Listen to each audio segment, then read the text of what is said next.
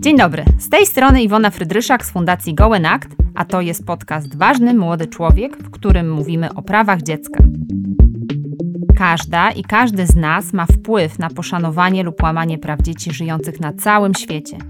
I właśnie o tym rozmawiamy z ekspertami i ekspertkami w tym temacie.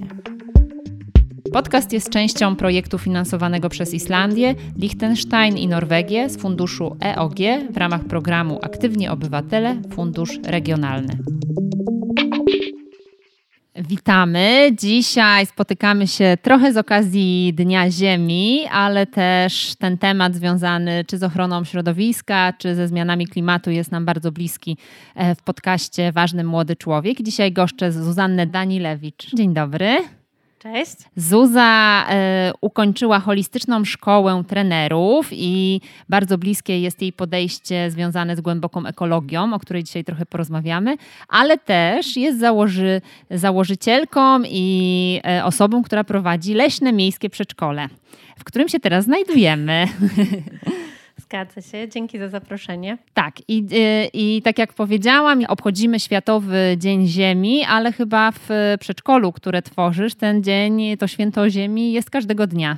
Tak, można tak e, powiedzieć, że dla nas priorytetem ogólnie są relacje i tutaj relacje ze sobą, z innymi i z ziemią. Jakby wszystkie są na równi, chociaż e, nawiązywanie tej relacji z ziemią w mieście jest e, no, bardzo ważne, dlatego bo większość y, dzieci y, no nie ma takiej możliwości, żeby na co dzień tę relację nawiązywać, ponieważ uczą się w czterech ścianach. No dokładnie. I wy macie przedszkole, które jest usytuowane obok parku. Tak, codziennie wychodzimy przed południem i po południu.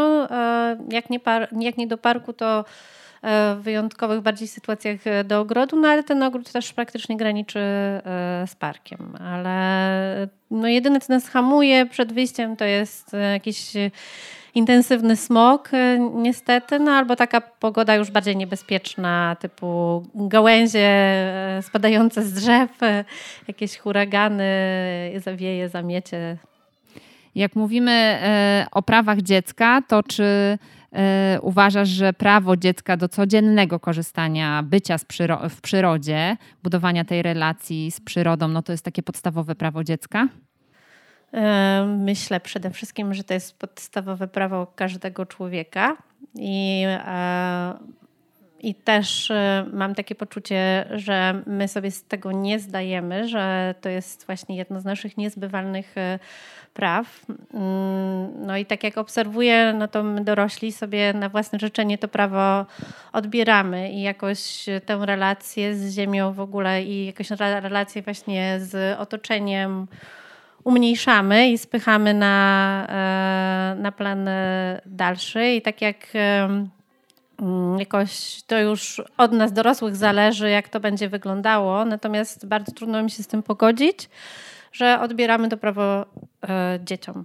Że, no, że to jest tak jak od, odbieranie e, no właśnie prawa do, no nie wiem, chociażby do jedzenia, tak? Bo to jest, jeżeli nie, nie znają swojego otoczenia, nie mają tej więzi z, z ziemią, no to trudno jest się im e, odnaleźć e, w świecie tak naprawdę, umiejscowić się gdzieś, gdzie oni, oni są, skąd są, gdzie zmierzają też. No bo trochę jest tak, że te leśne przedszkola, czy taka E, edukacja w przyrodzie zaczyna być trochę bardziej popularna, zwłaszcza wśród takich, bym powiedziała, świadomych rodziców.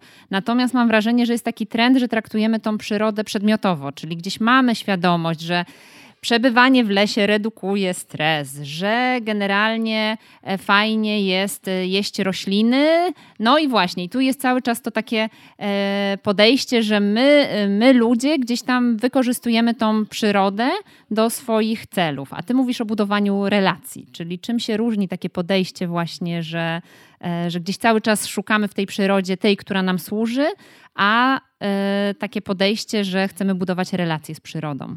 Przede wszystkim nie jest e, to jednostronne, tak? Bo tak jak mówisz, to takie przedmiotowe traktowanie, to jest w ogóle super, że my w ogóle zaczynamy takie rzeczy odkrywać, które no trochę mi się wydają e, oczywiste bez, tabun badań naukowych i napisanych ksiąg na ten temat, że przebywanie w przyrodzie jest dla nas dobre, czy jedzenie roślin i tak dalej. Ale no dobrze, że chociaż przez to nawiązujemy jakikolwiek kontakt z przyrodą, ale jeżeli jest to właśnie taki kontakt, w którym my tylko coś od tej przyrody bierzemy, tak? Jest to coś tylko dla nas, a nie płynie w drugą, w drugą stronę e, jakaś, nie wiem, dbałość e, o to miejsce, z którego bierzemy, czy wdzięczność chociażby dla e, tego miejsca. No to są takie proste, proste i niby nieznaczące gesty, a jednak moim zdaniem bardzo znaczące, dlatego, bo wtedy właśnie nadają zupełnie nowy wymiar tej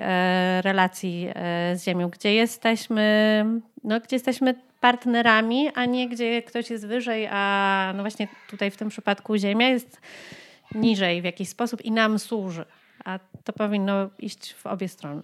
No dokładnie i właśnie słownictwo też jest takim przejawem ciągle tego hierarchicznego podejścia, że mówimy, dzielimy rośliny na te, które oczyszczają powietrze, i na te, które nie oczyszczają, albo y, rośliny jadalne i niejadalne. No ale dla kogo mhm. jadalne, nie? Mhm. Więc to cały czas y, też funkcjonuje bardzo mocno w takiej aspekcie słownym. To powiedz może, jak, jak właśnie Wam się udaje tu w przedszkolu budować od małego, czy przywracać tą naturalną więź człowieka z przyrodą? Przede wszystkim, żeby ta więź w ogóle została nawiązana i ta relacja, no to potrzebny jest czas czas i jakaś e, też swoboda do tego, żeby ta relacja była nawiązywana. E, więc e, no my, jeżeli wychodzimy do parku, to dajemy właśnie dzieciom dużo czasu na to, żeby mogły mieć w tej przyrodzie jakieś swoje doświadczenia, ale żeby, żeby mogły się bawić, ale żeby mogły też się nie bawić, żeby mogły się ponudzić. Nie wiem, każdy taki moment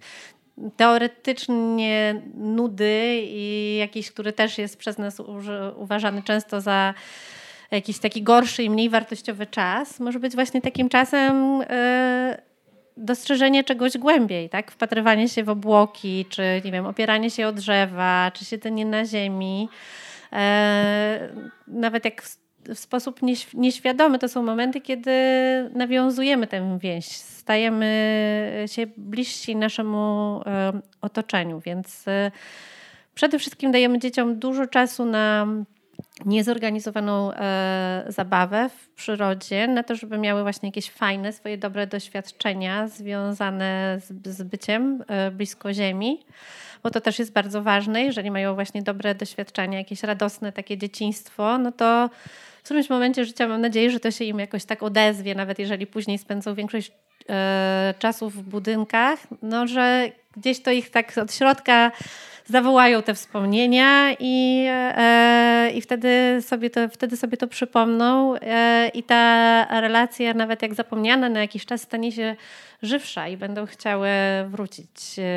Więc no, jak najwięcej niezorganizowanego czasu. Oczywiście też dużo rozmawiamy. E, jakby I też mamy od tej strony takiej no, teoretycznej, czysto wiedzowej jakieś e, zajęcia, ale też dużo rozmawiamy o tym, jak, jak być w kontakcie ze zwierzętami, z roślinami, w jaki sposób się też właśnie z nimi obchodzić. I co dzieci mówią na takich rozmowach? Jak odpowiadają, jak być w kontakcie z przyrodą? Jak być w kontakcie e, z przyrodą? No, myślę, że u nas mm, na pewno sobie zdają z tego sprawę, że bardzo ważna jest uważność. I e, e, tak jak mi tutaj dziewczyny też często opowiadają, z którymi pracuję, właśnie o tym, jakie mają wrażenia związane z tym, jak, jak jakoś nasze dzieci się E, nasze w cudzysłowie, e, tak, się prezentują e, w porównaniu z jakimiś in, innymi dziećmi, które są w innych środowiskach, no to że mają właśnie dużą taką uważność na to, że wszystkie rośliny, zwierzęta to jest życie właśnie, że to nie jest tylko coś, co ma nam służyć, albo że można sobie, nie wiem, zerwać od tak do zabawy. Że to wszystko jest po coś i zanim ktoś to zrobi, no to się e, zastanowi e, po prostu nad tym. Więc ja myślę, że ta uważność jest e, na pewno na pierwszym miejscu.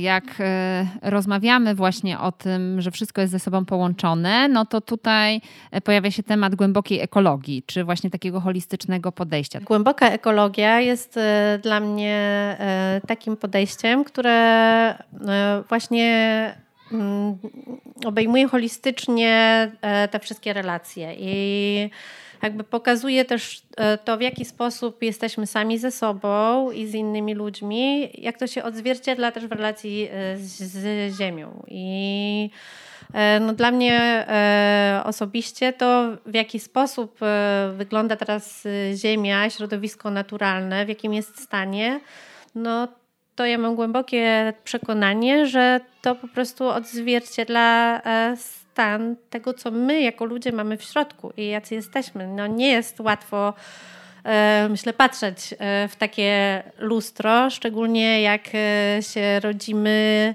do takiego świata, w którym może niekoniecznie chcemy być, dlatego bo głęboko gdzieś czujemy, że mamy inne wartości i chcielibyśmy być gdzieś indziej. Stąd myślę też taka duża teraz, jakiś taki duży powrót czy może takie zwrócenie się właśnie do kultury rdzennych mieszkańców, bo e, zaczynamy czuć e, tęsknotę za takim światem właśnie, który, który był kiedyś i który, tylko że to też nie może się od tak e, zadziać, więc żeby się też właśnie zmieniło coś w relacji z Ziemią, to w nas samych, w naszych sercach musi się dokonać zmiana i to no, duża zmiana.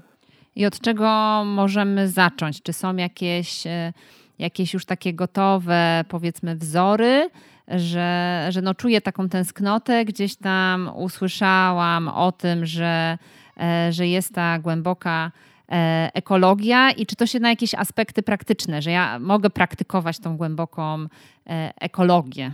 No, e, przede wszystkim chcę powiedzieć, e, że też każdy może to robić e, w każdym miejscu, tak? To nie jest tak, że my od razu musimy rzucać wszystko i przeprowadzać się do domu na wieś, czy budować ekowioskę, bo to też często wcale okazuje się, że jest mało ekologiczne, bo jest zabierana kolejna ziemia zwierzętom i roślinom, ale żeby praktykować głęboką ekologię, no to tak naprawdę mi się wydaje, że wystarczy zwolnić trochę tempo, nadać swojemu życiu więcej takiego miejsca, e, właśnie innego tempa i więcej miejsca na kontemplację, refleksję e, w relacji właśnie z przyrodą, ale no możemy wyjść e, na zewnątrz, a jak nie możemy, to nawet te rośliny, co mamy w środku, czy jakieś zwierzęta w domu, to też jest właśnie część, częścią tego świata. Możemy e, przede wszystkim mm, częściej pytać o różne odpowiedzi, właśnie rośliny i zwierzęta, a nie szukać ich, a nie szukać ich na przykład w książkach E, tylko zwracać się e, tam. E, to jest tak naprawdę tak, tak proste jak nawiązywanie, tak proste i tak trudne jak nawiązywanie relacji z innymi ludźmi, dlatego bo potrzeba na to czasu i uwagi. I jeśli my poświęcimy czas właśnie na to, żeby siedzieć pod tym drzewem i wczuć się w to drzewo, co może brzmi jakoś ezotero, ale tak naprawdę no to na tym to polega, tak? Nie ma tutaj żadnej magii i. Ale chyba czarów. dzieci właśnie to robią naturalnie bardzo. Jak już są w lesie, dzieci w takim bardzo młodym wieku, no to myślę, że nie mają problemu, żeby się przytulić do tego drzewa, czy, czy po prostu go dotknąć i, i poczuć gdzieś e, tą bliskość. To dopiero z czasem gdzieś tam pojawia się, że to może jest wstydliwe, że co to właśnie za ezotero, a tak naprawdę pewnie gdzieś tam naturalnie to tkwi w człowieku. No mam takie głębokie e, przekonanie i też taką nadzieję, która też no, trochę podtrzymuje mnie na duchu, jak zaczynają przygnębiać y, właśnie wizję, znaczy ten stan relacji y, z Ziemią obecny nasz, ale to też jest jeden z czynników, dlaczego ja tak też lubię pracę z dziećmi, czy ich towarzystwo, dlatego, bo one właśnie jeszcze są bez tych jakichś różnych, tak powiem, naleciałości, tak, takich rzeczy blokujących ich, ich od takiego spontanicznego kontaktu i z ludźmi, ale też właśnie z przyrodą. I dla nich tak, to jest naturalne. To też to, że na przykład dzieci E, dla nich to jest oczywiste, że rysują e, słońce na przykład z buzią, tak? Czy buzię drzewom rysują, to e, no, wynika z tego, że widzą je jako po prostu inne istoty, a nie tylko jako coś, tak? Że to są istoty, które też czują i mają e, być może swoją duszę, tak? Że to są, to są żywe, żywe istnienia, więc dla mnie to jest jakoś oczywiste, że na tym poziomie czucia. W ogóle dzieciom jest się dość e, łatwo porozumieć, o wiele łatwiej niż no, wielu dorosłym. Ale też my chyba jako dorośli mocno wrzucamy dzieci właśnie bardzo szybko, nie dotykaj tej kałuży, tej sterylności takiej, która jest reprezentowana przez świat zachodni. No a właśnie leśne przedszkola słyną z tego, że dzieci są wybabrane, mają tą swobodę. E, więc jak wygląda wasza szatnia, jak wygląda pobyt dzieci na, e, na zewnątrz? E, no tak, my od razu jak przyjmuje nowe dzieci z nowymi rodzicami do nas, do naszej społeczności, no to od razu właśnie mówię, że dzieci stąd wychodzą brudne, albo przynajmniej mogą wyjść brudne. I że nam też na tym e, e, zależy, żeby właśnie doświadczały tej przyrody na różne sposoby, nie tylko wiatru na policzkach, czy mogły podziwiać piękne kwiatki w parku, ale żeby mogły sobie wskoczyć do tej kałuży, dotknąć e, właśnie rękami ziemi. Jeśli one w ogóle chcą to robić, no to jest super. Wiadomo, wiele badań dowiodło, że chociażby prace ogrodowe tak w jakiś sposób e, są te, działają terapeutycznie na ludzi, tak samo na dzieci. Właśnie kontakt E, z ziemią, dotykanie jej też e, działa w jakiś sposób uzdrawiająco i e, uspokajająco. No, dlatego ważne jest dla nas, żeby dzieci mogły doświadczać ziemi roślin zwierząt różnymi zmysłami i żeby właśnie nie, nie hamować ich w tych kontaktach. Ty prowadzisz prywatną placówkę. Powiedz, czy widzisz jakąś taką światełko w tunelu, czy może to jest w publicznej szkole, że te dzieci z publicznej w publicznej szkole mają możliwość takiego właśnie beztroskiego bycia w przyrodzie? No trudno mi to powiedzieć. Myślę, że to jak zwykle bardzo zależy od ludzi, którzy pracują, ale też z drugiej strony tak myślę, że żyjemy w bardzo ciekawych e, czasach teraz, kiedy żyjemy u progu jakiegoś nowego świata właśnie, a porzucamy bardzo dużo starych rzeczy, które nam e, e, nie służy i to jest taki czas e, mocy, gdzie wiele rzeczy się może zdarzyć, ale też widzę, że stopniowo różne zmiany zachodzą. Widzimy, że i nawet w tych skostniałych systemach publicznych one się trochę rozluźniają i, i trochę rzeczy tam się zaczyna dziać i e, nie wiem, różne e, rzeczy, które nie wiem, może 10 lat temu w ogóle były wielką awangardą i jakimiś hipisowskimi wybrykami, teraz jakby stają się coraz bardziej mainstreamem i to są rzeczy właśnie oczywiste, typu chociażby właśnie to, że ten kontakt z przyrodą jest ważny z jakiegokolwiek powodu. Przynajmniej ludzie zaczynają zauważać, że jest ważne, że ten ogródek przy szkole, czy chociażby wysianie jakichś roślinek na parapecie, że to jest ważne i że to ma znaczenie, więc y, nie sądziłabym, że może od razu y, niestety dzieci będą e, mogły się taplać w tym błocie i chodzić sobie swobodnie po drzewach, ale, no ale myślę, że stopniowo tak. No co, nie wiadomo, co będzie za 10 lat. 10 lat temu to naprawdę pamiętam, jak prowadziłam e, przedszkole, które jeszcze nie było w ogóle leśne, ale my już chodziliśmy tutaj do parku. Dopiero wtedy tamte inne przedszkola e, leśne e, powstawały i te różne takie alternatywne metody edukacji, a teraz jest ich już o wiele więcej, więc no, jestem dobrej myśli, ale też mam dużo jakiejś takiej cierpliwości w sobie i wiary, że zmiana się pojawia wtedy, kiedy wszyscy są na to gotowi i wtedy zaczyna się coś zmieniać i, wtedy, kiedy już nic innego nie może być możliwe, tylko to, dlatego, bo już nikt inny nie widzi po prostu tych innych opcji, które były. Już nikt inny po prostu by w nie nie wszedł. Więc myślę, że to się zadzieje, tylko jeszcze potrzebujemy trochę cierpliwości, ale też właśnie warto przeprowadzać takie rozmowy i mówić o tym, co jest dla nas e, ważne, bo to wspomaga ten proces zmiany. Bo tak, z jednej strony właśnie gdzieś e, pojawia się ta tendencja właśnie poszukiwania tej relacji z przyrodą, ale bardzo mocno też od kilkunastu lat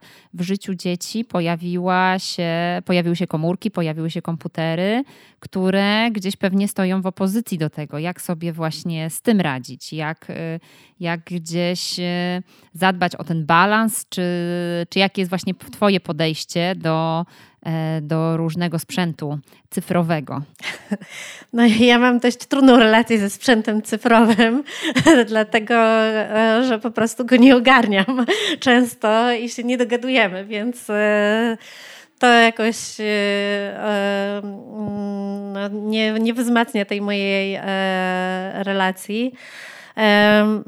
Jak tak powiedziałaś właśnie o tej opozycji, to jakoś poczułam, że też nie chciałabym, żeby to tak bardzo stało w opozycji. Dlatego, bo właśnie albo to jest dobre, albo to jest dobre, że to może być też jakoś chcąc, nie chcąc wspólnie, że można mieć i, i to, i to. Tylko że szczególnie właśnie w takich czasach właśnie zmiany, myślę, że, że bardzo istotne jest, żeby pamiętać o tym, co jest ważne. Tak? I gdzie mamy ten kierunek, gdzie, jaki jest y, sens tego naszego życia, co jest w nim ważne. Wtedy jakby z łatwością będziemy wiedzieć, jak tę równowagę, jak te proporcje zachowywać. A niestety mam poczucie, że to może się trochę dopiero zadziewa w takim sensie, że dużo ludzi sobie to krystalizuje, co jest dla nich ważne, jakie wartości naprawdę są ważne.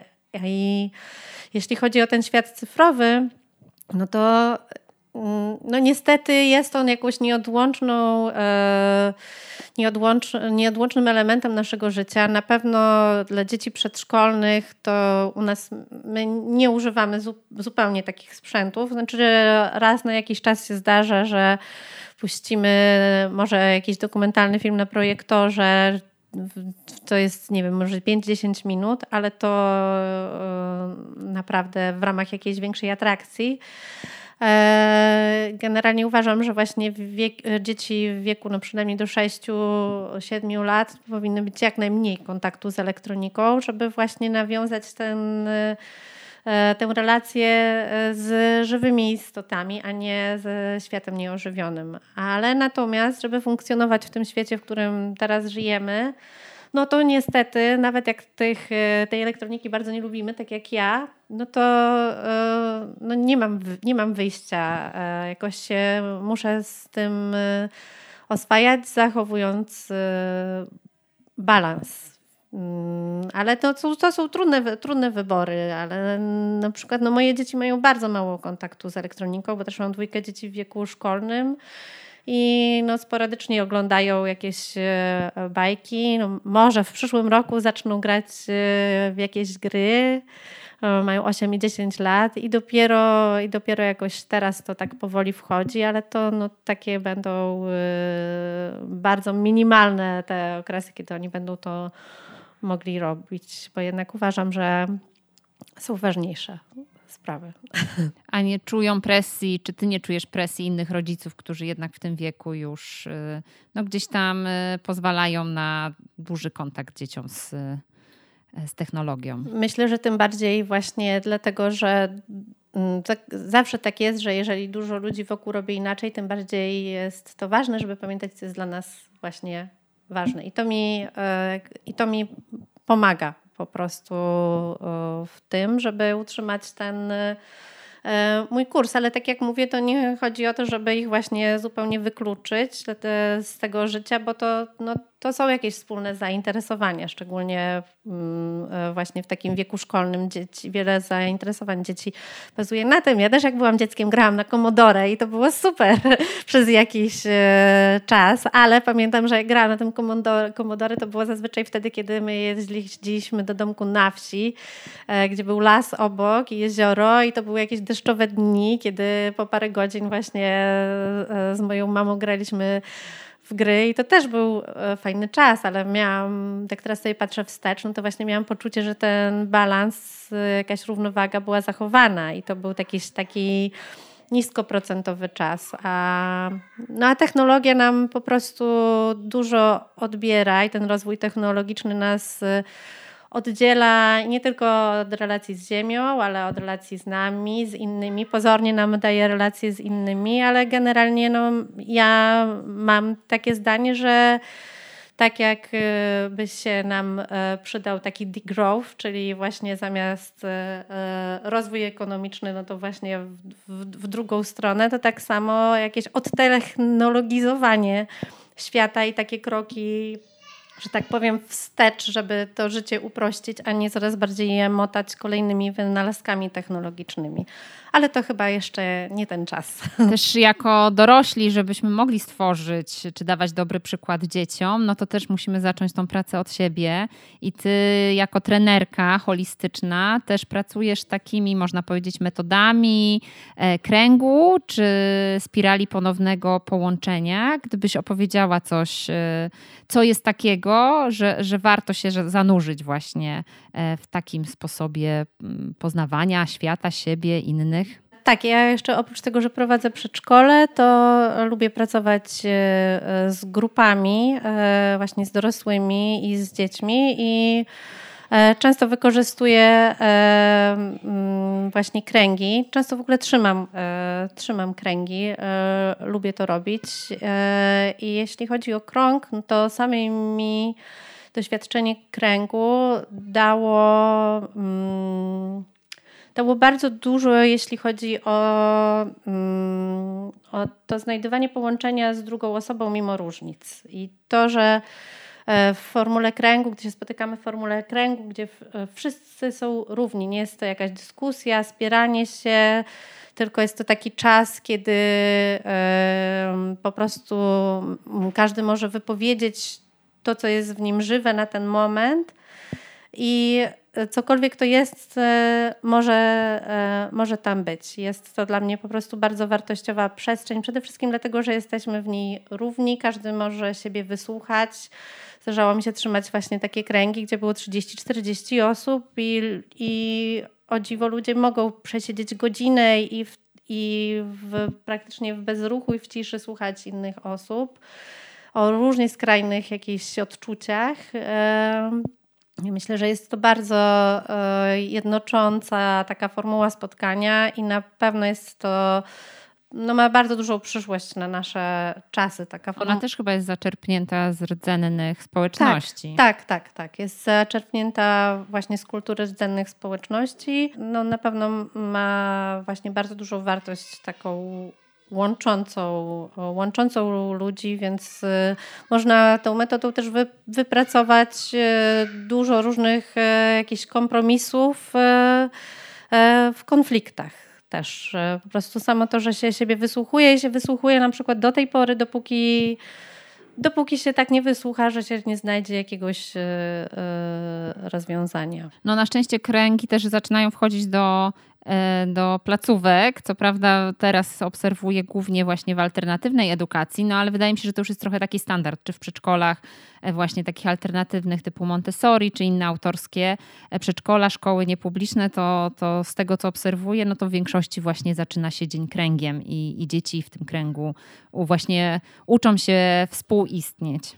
Mhm. Tak, znaczy te kręgi mam wrażenie właśnie w przedszkolach to są od, były dość od, od dawna, tylko że tutaj jest bardzo ważny czynnik e, też e, mm, tego kręgu, że e, to nie wystarczy tylko usiąść w kółeczku, tylko chodzi o to, w jaki sposób jest ta przestrzeń tego kręgu trzymana i czy, czy ta osoba, która tutaj akurat to na, nauczyciele, osoby dorosłe, czy, czy pozwalają dzieciom naprawdę wypowiedzieć to, co one chcą wypowiedzieć i tak długo jak chcą też i żeby siebie usłyszały nawzajem, więc są takie różne niuanse, ale też no, dosyć e, ważne. A spirala ponownego połączenia? A spirala ponownego połączenia jest to e, narzędzie, które wymyśliła Joanna Macy też aktywistka, ekolożka, buddystka. I jest to takie narzędzie też pogłębiające właśnie naszą relację z Ziemią, które ma parę różnych właśnie etapów. E, gdzie mm, przechodzimy właśnie tę naszą relację z Ziemią i się zaczyna od wdzięczności, gdzie sobie wyrażamy, e, doceniamy to, co jest, tak? Doceniamy to, co w świecie jest, zauważamy e, to, co mamy i to jest bardzo dobry początek. Dlatego, bo według Janny Macy wdzięczność jest aktem rewolucyjnym i też mam bardzo duże poczucie, że właśnie tak jest, e, tego, bo jest to zupełnie coś przeciwnego do konsumpcyjnego systemu, który teraz jest wszechobecny. Jest e, e, coś, co stoi zupełnie w kontrze. Tak? Mówi, zauważ to, co masz i ciesz się tym, to, co masz, a nie szukaj ciągle czegoś nowego, czego będziesz potrzebował, więc y, jest to niby coś takiego lekkiego i niby nic, ale ma bardzo dużą y, moc y, właśnie do doceniania tego, co jest wokół.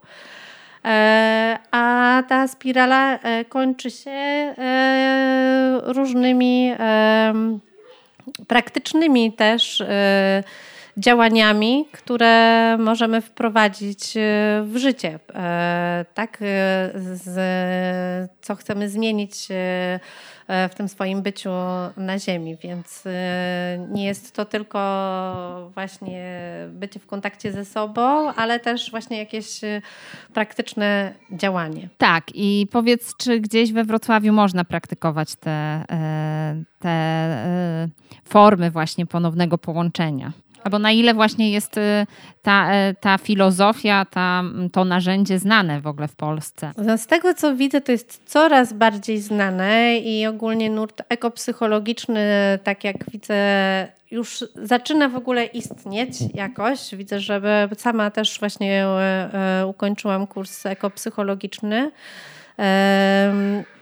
I to się coraz zaczyna się pojawiać. Nie wiem, na ile jest to też tak traktowane na, na serio, e, w takim sensie, czy nie jako jakaś kolejna po prostu ścieżka rozwoju do odhaczenia.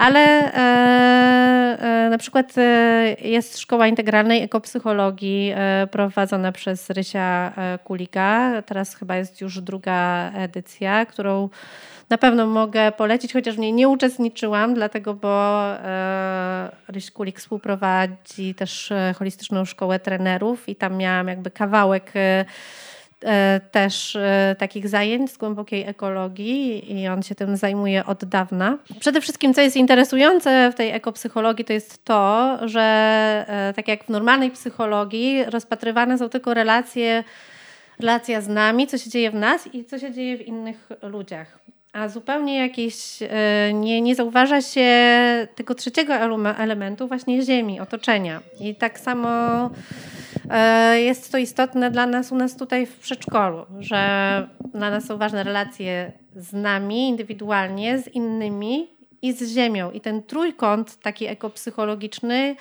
jest bardzo ważny, bo wtedy jesteśmy wszyscy umieszczeni właśnie w tym kontekście, w którym jesteśmy. I, a rozwiązując problemy tylko no, w takiej linii prostej ja, inni albo inni e, ja, co też jest super w kontekście uzdrawiania jakichś traum e, pokoleniowych, czy jakichś właśnie doświadczeń z dzieciństwa, to jednak nie jest e, wszystko. Tak? Jest jeszcze ten kontekst dotyczący e, Ziemi, myślę, że sobie bardzo dużo sprawy tutaj nie zdajemy, ile tutaj też jest do zrobienia w kontekście uzdrowienia właśnie e, tej relacji, czy tego, że no, też mogliśmy doświadczyć dużo różnych jakichś e, też e, no, cierpień czy traum związanych z, z brakiem kontaktu z ziemią, ale nie jest to jeszcze taki temat, który się wybija. No moim marzeniem jest, E, to, że ludzie idą do terapeuty i mówią, że o, mam problem dlatego, bo mam trudną relację z ziemią na przykład. Tak, że mam tutaj coś do uzdrowienia, tak jak się teraz już jest coraz bardziej popularne, że